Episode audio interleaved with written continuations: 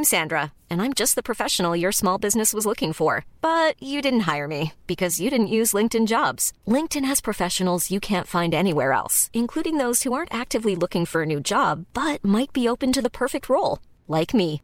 In a given month, over 70% of LinkedIn users don't visit other leading job sites. So if you're not looking on LinkedIn, you'll miss out on great candidates like Sandra. Start hiring professionals like a professional. Post your free job on linkedin.com slash spoken today. 7, 8 e 9 giugno 2024. Solo da ogni euro. Un weekend che è già una finale. Sconto del 24% su TV, audio, informatica ed elettrodomestici. Ogni euro. Spesa minima 299 euro, solo con un Euro Club. Esclusioni in negozi online. La notizia inizia a girare con brevi servizi nei TG nazionali e approfondimenti in tutti i canali locali. Lo chiamavano il KO Game, colpire alle spalle il malcapitato di turno che in questo caso è finito in coma a causa delle gravi lesioni riportate. Nel video possiamo assistere a quel colpo secco di una violenza brutale messo a segno dal colpevole che successivamente se la dà a gambe, seguito dai suoi compagni. L'imputato pare sia Stefano Ricci, appena maggiorenne, che ancora non è stato scovato dalle autorità. Il ragazzo si è reso di fatti irreperibile dalla notte dell'aggressione mandando avanti l'avvocato di famiglia Lorenzo Limardi che dichiara di non essere al corrente della posizione del suo assistito. Sono già stati disposti i DASPO per quella che si stava affermando come una delle baby gang più temute in città.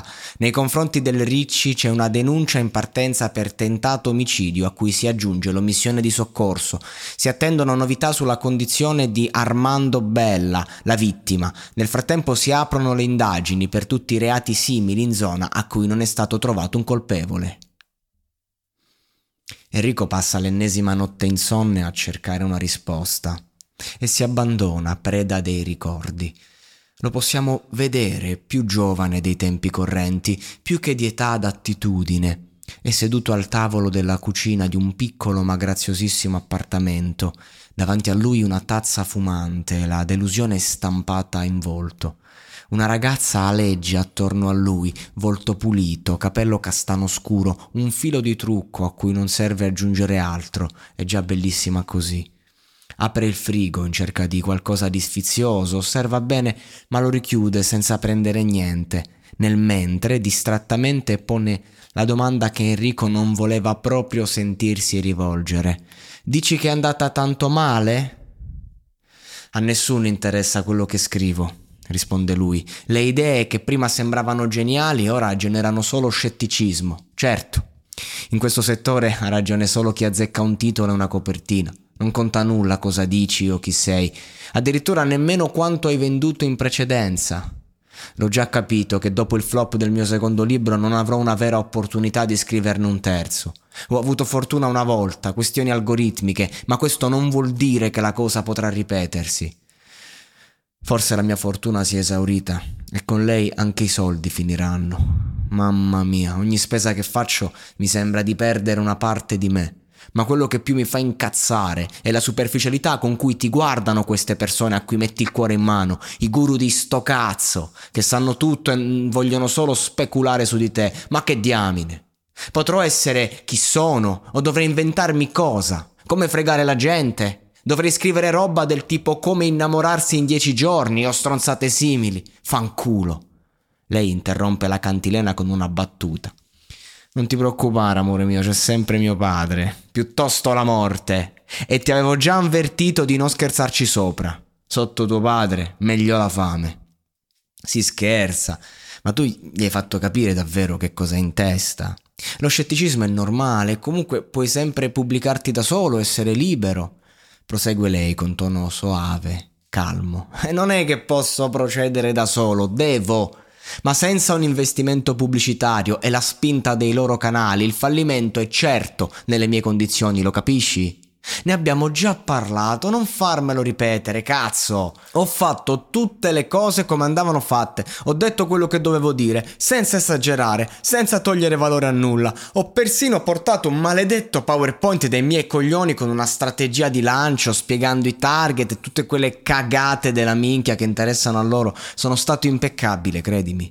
Ma se nessuno reputa commerciabile il progetto, evidentemente non lo è, semplice.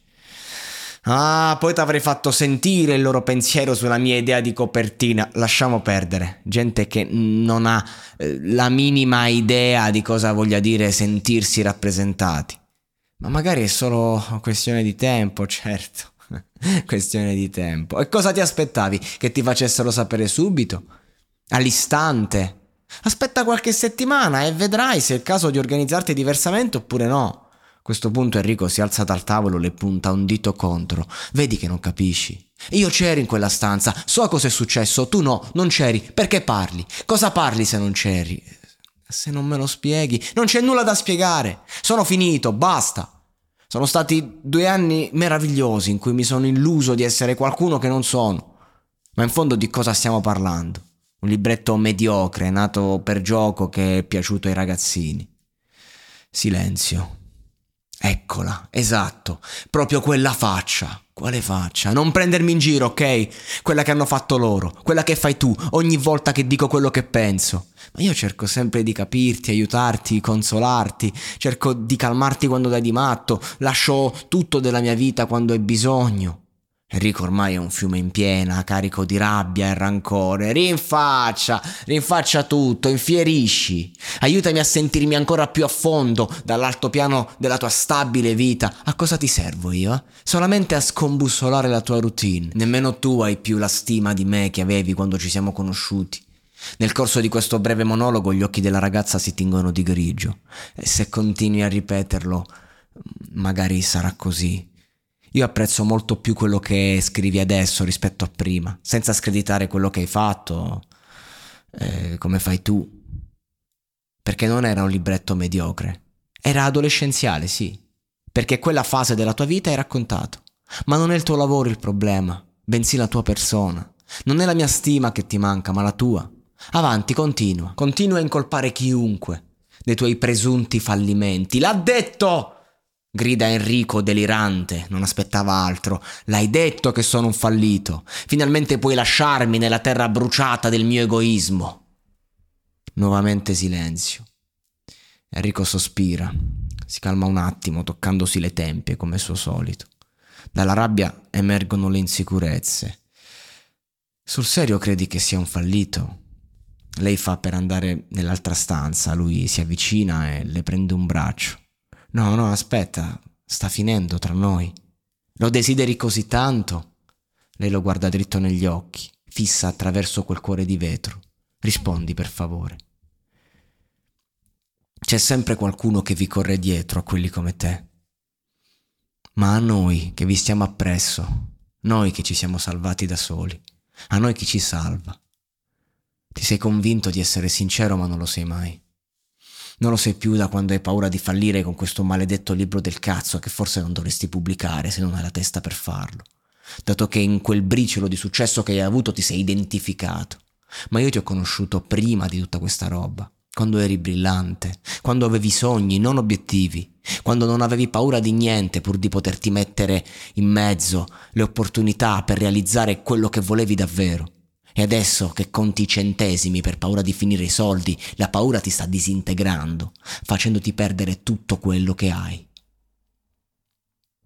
La sveglia suona come ogni mattino, ma Enrico è sveglio da una mezz'ora abbondante, è già vestito, ha già bevuto il suo tè, riesce persino a prendere il treno prima del solito, quello meno confusionario dove nessuno viene a importunarti. Fuma una sigaretta davanti alla sede, poi sale quelle scale con un grosso fardello addosso Sente i rumori di chi ha già iniziato la sua giornata. Poi convoca Stefano e lo invita a scendere giù in strada. Non mi devi dire niente? Tipo? Tipo che sei stato tu a mandare in coma quel ragazzo. Chi, Chi te l'ha detto, scusa? Nessuno. L'ho visto direttamente sul telegiornale nazionale. Ma se non mi credi, c'è anche una bella foto sul giornale di oggi. Enrico gli sbatte in faccia al centro. E questo chi è? Non si vede chiaramente il volto, ma è abbastanza palese che sei tu. E se per caso hai qualche dubbio, guarda bene, hanno messo nome e cognome. Come hanno fatto a identificarti lo sappiamo entrambi. C'è un mandato di cattura nei tuoi confronti. Neanche più di arresto, di cattura! Con la fuga hai fatto incazzare tutti quanti, l'opinione pubblica che ti dà del vigliacco due volte, una perché colpisci la gente alle spalle, due perché non hai neanche il coraggio di prenderti le tue responsabilità, solo chi scappa è colpevole, lo capisci? Io sto mettendo a rischio tutta la mia carriera, il mio futuro e anche il mio cazzo di passato per uno che non è in grado di prendersi le responsabilità delle sue azioni e mi ha raccontato solo cazzate, solo cazzate. Il silenzio piomba dall'eco delle parole di Enrico che in pochi secondi si ricompone. Stefano riesce a pronunciare le uniche parole che sta pensando su se stesso. Sono un vigliacco. Enrico risponde con un tono da fratello maggiore. Tu sei semplicemente giovane. Giovane incazzato. Io non dovevo parlarti in quel modo. Mi sono preso io la responsabilità di aiutarti e sarei io il vigliacco a tirarmi indietro. Si chiama proiezione. Mi sono comportato così con te perché ho paura. Ho paura, ma è la paura che mi fa avere paura. Dobbiamo stare tranquilli. L'avvocato sta preparando la domanda per concederti i domiciliari in attesa di giudizio con noi, nella nostra comunità. Abbiamo mandato avanti la richiesta e il giudice è un amico dell'avvocato e se in via ufficiosa ci dà il consenso andrei a consegnarti e dopo verrai portato direttamente qui. Speriamo solo che non vengano a controllarci prima che tutto sia definitivo. Fortunatamente il direttore è in vacanza e dovremmo passarla liscia perché alla sede centrale non mi avrebbero mai appoggiato, sappilo. Senti, io non voglio mettervi nei miei casini, i tuoi cazzi ci sono già addosso se non l'hai capito. Ora dobbiamo fare solo quello che dice l'avvocato. Mi hai chiesto aiuto, non ti lascio solo. L'unica cosa a cui devi pensare è seguire il percorso che stiamo portando avanti insieme. Chiaro? Al resto ci penso io. Va bene. Ma il ragazzo come sta? È ancora in coma. La famiglia è ospite della D'Urso stasera. Ti butteranno merda su merda addosso. C'è gente che ti vuole dentro una cella per tutta la vita. Per questo è necessario preservarti. Ho il diritto di vedere, certo. Ma lo vuoi un consiglio? Lascia stare. In qualche modo la tua vita è macchiata, ma questo non vuol dire che sia compromessa. Hai già avuto troppe esperienze forti in questi giorni. Non aggiungiamo peso al carico. Sali le scale. Io vi raggiungo tra qualche minuto. Stefano è un groviglio di emozioni doloranti, trema, è bianco cadaverico. Enrico sa che può fare davvero poco. Sa che la cosa è di dominio pubblico e il pubblico non si accontenterà di vederlo in una comunità. Ma lo vuole trattenere qualche giorno in più. Vuole provare a dargli qualcosa e per tenerlo lontano dal caos mediatico attorno a lui. Vuole dargli gli strumenti per affrontare quello che verrà. Enrico accende una sigaretta. Un'ultima domanda. Perché l'hai fatto? Per sentirmi vivo. Certamente uno dei tanti televisori connessi la sera prima era quello di Federico, che come un cane si scaglia allibito verso il collega per le scale. Dunque Stefano Ricci? Ne parliamo più tardi. Ha proprio un bel sinistro, devo dire. Ma magari mi sbaglio. La ripresa è sgranata, non si vede bene la faccia. Ecco perché non lo hai registrato alla centrale. Enrico esce e va verso il piccolo teatrino dove inscenerà uno dei suoi confronti con i ragazzi. Ma Federico non lo molla, gli sta letteralmente col feto sul collo. Mi sbaglio? Io critico i tuoi limiti morali e li posso accettare, ma ti rendi conto che se esce fuori che lo stiamo nascondendo, tu sei fuori e noi diventiamo la barzelletta d'Italia? Non abbiamo neanche avvisato il direttore, l'uomo più comprensivo del mondo. Credi che nella sua lunga carriera non abbia mai vissuto un'esperienza simile? Certo che sì, ero al suo fianco. Aspettami, porca miseria, ascoltami bene. Vuoi tutti i complici licenziati? Che cosa stai cercando di fare ultimamente? Perché non vai da quello psichiatra che ti avevo consigliato? Enrico sale nel palchetto dove ci sono i ragazzi ad attenderlo. Buongiorno a tutti, ragazzi. Avete stampato il materiale che vi avevo lasciato? Stefano, tu che sei nuovo, vieni con me. Stefano si avvicina a Enrico. Sembra davvero a un passo dal patibolo. Ragazzi, lui è Stefano. Lo avete conosciuto, ma ieri non abbiamo avuto modo di fare le presentazioni adeguate. Federico smette di osservare, se ne va. È con noi perché ha commesso, come tutti noi, degli errori. Ma come sapete da queste parti si lasciano gli errori da parte e ci si concentra su quello che abbiamo dentro. Facciamo entrare solo quello che ci è utile, il necessario. Ho dato a ognuno di voi il testo di una canzone che vi rappresentasse e vorrei che la leggeste, anzi la interpretaste davanti a tutti. Un esercizio semplice ma che può dire tanto di noi. Per Stefano, che non ha avuto il materiale, ho preparato una lettura questa mattina. Tieni, leggi pure. Il foglio trema come la mano che non riesce a stare ferma. Da bianco come il latte il giovane arrossisce, un po'. Dalle prime direi semplicemente riprende colore. Vita, in te ci credo. La voce è debole, allora Enrico lo esorta.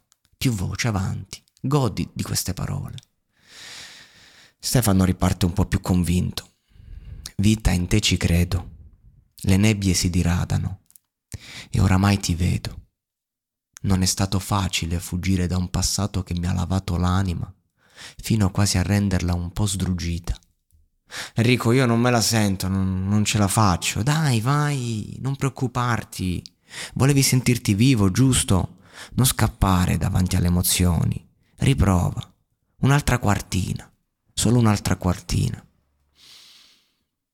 Vita in te ci credo, tu così purissima, da non sapere il modo, l'arte di difendermi. E così ho vissuto quasi rotolandomi, per non dover ammettere di aver perduto. Sì, avanti, ritornello. Siamo tutti curiosi di sentire il ritornello. Anche gli angeli, capita che a volte, sai, si sporcano, ma la sofferenza tocca il limite e così cancella tutto e rinasce un fiore dopo un fatto brutto. Silenzio. Grazie, grazie davvero, puoi tornare a posto. Queste sono le parole di un vecchio poeta che si chiamava Lucio Dalla. Magari la musica popolare di oggi fosse tutta come questa. Purtroppo non è così, ma nel nostro spazio possiamo concederci di perderci un po' in qualcosa di vero. Le vostre forme sono così autentiche, riempitele della vostra verità.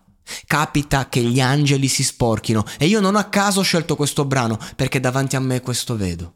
Angeli sporcati dal fango della società, pronti a far rinascere in loro il fiore della vita, quella in cui nonostante tutto ancora credono. Antò, ti andrebbe di venire a leggere il tuo testo? Sì, davvero? Enrico ha un attimo di commozione. Sì, allora vieni. Grazie. Antonio si avvicina, appare così forte nella sua fragilità. Quello di Antonio è un testo di Mario Venuti, un grande cantautore italiano. Mi sembra inoltre il passo successivo a quello che è accaduto ieri. Durante la lettura credo tu possa trovare le migliori risposte che attualmente si possano dare alle tue domande. Io lo leggo, ma tu non mi interrompere. Non l'avrei mai fatto. Signore e signori di Mario Venuti, crudele.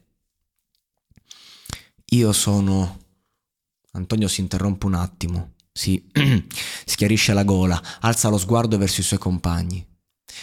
Io sono la classica persona che ama solo quando soffre e quando sente più vicino l'abbandono. Sento qualcosa che ci unisce, un destino fatale e ineluttabile, come un legame tra la vittima e il carnefice. Ma allora cosa chiedi di meglio se a te piace farmi male? Ad uno ad uno i ragazzi leggono qualcosa di loro stessi senza essere interrotti, un ciclo di emozioni e parole d'impatto, rabbia, tristezza, malinconia, gioia e molto altro. Quando l'ultima ragazza ha chiuso con per me importante De Tiro Mancino, la parola è tornata a Enrico. Mi sento di chiudere questa bellu- bellissima seduta insieme parlando di una persona. Una persona che se se ne parla si sta parlando di noi stessi. Un uomo che è stato ucciso, ma i veri colpevoli non li sapremmo mai, perché come lui stesso ha dichiarato in una lettera riguardante le stragi nel nostro paese, io so, ma non le prove. Un uomo che mentre veniva ammazzato brutalmente pare invocasse la madre. Dalla culla al cimitero tutto è frutto di un ciclo che si apre e si chiude. La grandezza sta nel mezzo, come quando si respira.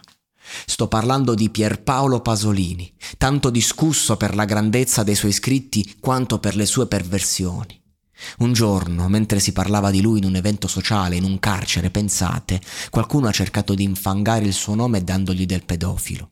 Una ragazza ha risposto leggendo la poesia Supplica a mia madre e tutti tacquero. Ne ho stampata una copia per ognuno di voi affinché possiate leggerla da soli, nei vostri momenti privati, ricordandovi e capendo perché anche le accuse più infamanti, che siano vere o false, vengano zittite dalla profondità della poetica che abbiamo dentro, dalla grandezza di un gesto umano. E voglio che riflettiate sulla frase ho un'infinita fame d'amore, dell'amore di corpi senza anima.